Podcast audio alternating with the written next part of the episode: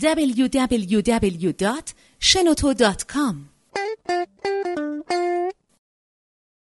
به نام خداوند عشق امید من پرویز درگی هستم معلم بازاریابی ایران. امروز می‌خوام از بازاریابی چریکی صحبت کنم. ابتدا بگیم چریک کیه چریک یه آدمیه که ورزیده است.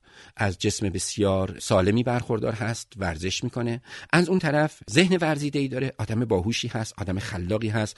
آدمی هستش که خیلی سریع اطلاعات محیط رو می‌گیره و خیلی سریع می‌تونه تصمیم گیری بکنه. اما چریک امکاناتش کمه ابزاراتش کمه. تانک نداره توپ نداره. لذا چریک تو دشته میاد به جنگه تو بازارهای انبوه در جایی که رقبایی بسیار بزرگ و قدرتمند هستن چریک وارد نمیشه. چرا؟ چون چریک مهارت‌های و قابلیت‌های خودش بالاست. اما پولش امکاناتش سرمایش اینها کم هستش. چریک ها در تنگه ها حمله می‌کنن. شما باید برید تنگه ها رو پیدا کنید. برای مثال شما فرض کنید که شما یه محصولی دارید که به درد مطب های پزشکا می‌خوره. اگر بخواید برید تو تلویزیون تبلیغ کنید به هیچ وجه موفق نمیشید. برای اینکه پول ندارید تو تلویزیون تبلیغ بکنید. اونقدر سرمایه ندارید. بهترین راهکار چیه؟ بهترین راهکار این هستش که برید ببینید پزشکا رو کجا می‌تونید پیداشون کنید. برای مثال سمینارهای پزشکی کنفرانس های پزشکی یا عرض کن خدمت شما خود مطب های پزشکا بهترین جا هستش که چریک کسب و کار خودتون باشید و به بازارهای خودتون مراجعه کنید. امیدوارم عالم عامل عاشق باشید.